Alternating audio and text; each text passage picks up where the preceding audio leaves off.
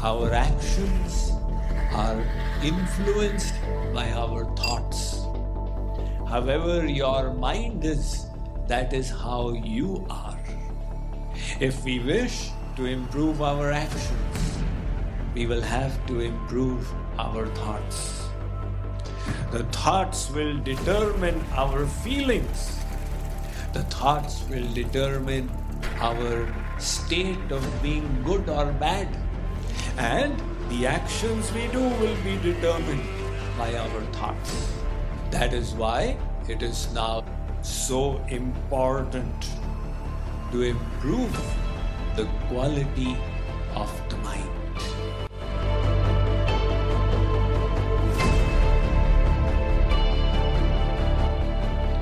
To improve the health of the mind, we need some focused endeavor. It doesn't happen automatically. Some people say, you know, it will just happen automatically. We don't realize the amount of control we have over the mind.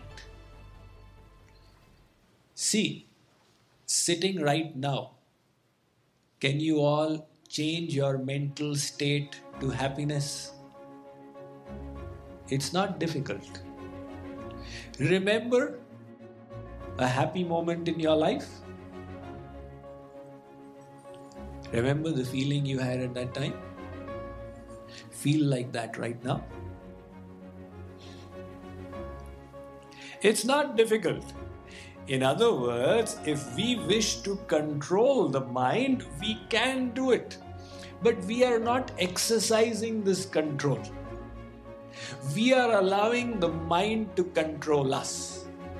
Now my mood is off. Now my mood is on. now my mood is off. Do devotion. Swamiji, my mood is off. I have to wait till it gets on. What is the mistake being made here? The mistake is rather than controlling the mind, we are allowing the mind to control us. And that is the biggest mistake because the mind is not to be trusted.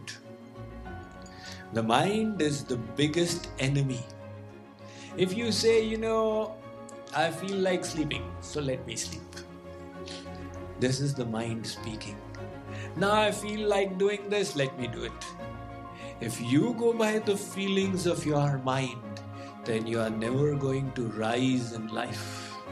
Anybody who ever rose in life was by subduing the mind. The mind says, I want this. Hey, khabardar. Those people who succeed and those people who fail, what is the difference? Those people who fail, mostly, they also know what is to be done to succeed. Uh, let's say there are three categories of people those who don't know what is right. The second, those who know what is right, but they don't do it And those who know what is right and they do it. So, the second category of people, they know what is right, but they don't do it. Why? They've listened to the dictates of the mind. The saints have told us the reverse. Kripaluji Maharaj says, मन को मानो शत्रुस की सुनहु जनी कछु प्यारे मन को मानु शत्रु की सुनहु जनी कछु प्यारे सुनहु जनी कछु प्यारे don't listen to this mind consider it to be your enemy Of course, once you have controlled it and subdued it, then it will become your best friend. But right now, it is the worst enemy. So don't go by the dictates of the mind. Use the vivek, the discrimination, to rein in the mind. First, it will be difficult. Slowly, it will become easier and easier and easier. That is the way to do it. There was one saint who used to say, you know, when you're served the meal, all saints have done it in their different ways. Take the tastiest portion and take it out. he says, the tastiest portion, you take it out, don't eat it. Why? Deny the mind. The mind wants, and you deny it. When you do that, the mind starts getting tamed. And the more you tame it, the more subdued it becomes.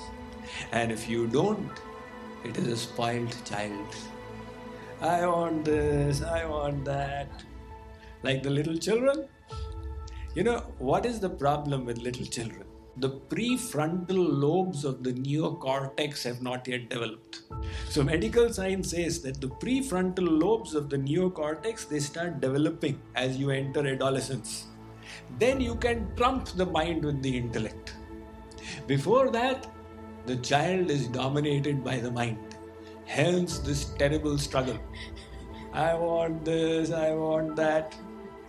Right? So the child is unable to control. The mind is like that spoiled child. Don't give it freedom. Don't give it leeway. And the beauty is, if you've learned to control it in one direction, it will help you elsewhere as well. So, to succeed in life, we need to subjugate the mind. If you wish to actually become great, you will have to take responsibility and ensure that you think noble thoughts, sublime thoughts.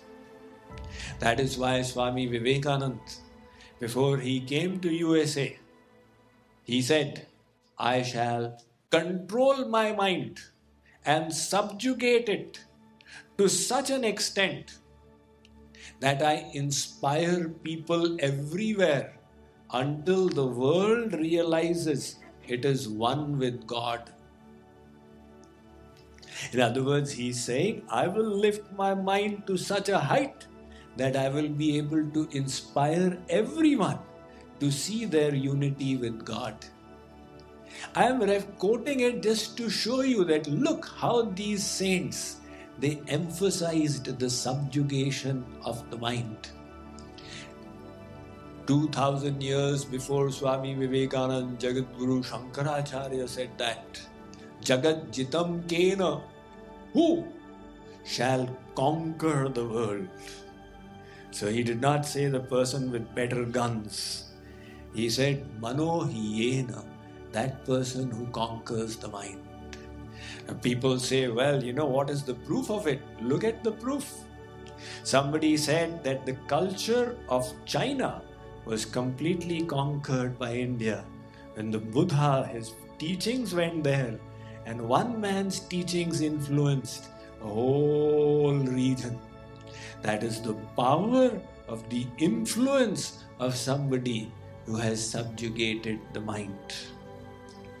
So, if today somebody could subjugate the mind like that, that person would also influence the whole world.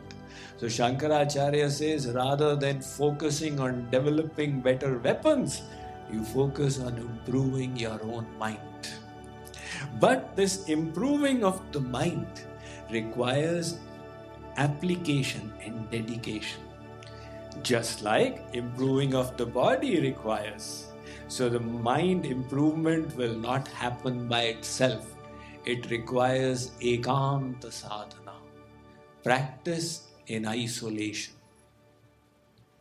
Later on, when it is at that level, no matter where you are, no matter what you are doing, the mind will be at that divine stage. चंदन विश्व व्याप नहीं लिपटे रहत bhujanga. The saying goes that the serpent is entangled on the chandan tree but the Chandan tree is unaffected. Similarly, the great personalities, they are like the drop on the lotus leaf. The lotus leaf remains nirlipt despite the water on it. In the same manner, the great saints, even while living in the world, in the world of Maya, they retain that divine consciousness. But we have to begin from the beginning. Those who are postgraduates in spirituality, they may be doing whatever, but we have to begin from grade one. And grade one is you block out the world for some time. And having blocked out the world, you focus your mind in God. This focus helps you establish the mind on God so that when you go back into the world, you find your consciousness is flying. Now somebody comes to abuse, yeah, ha ha ha ha. You did not get affected. You know, I just did sadhana and came, it's not affecting me. You find the difference in yourself. So, the sadhana in isolation is the best thing to fix the mind in God.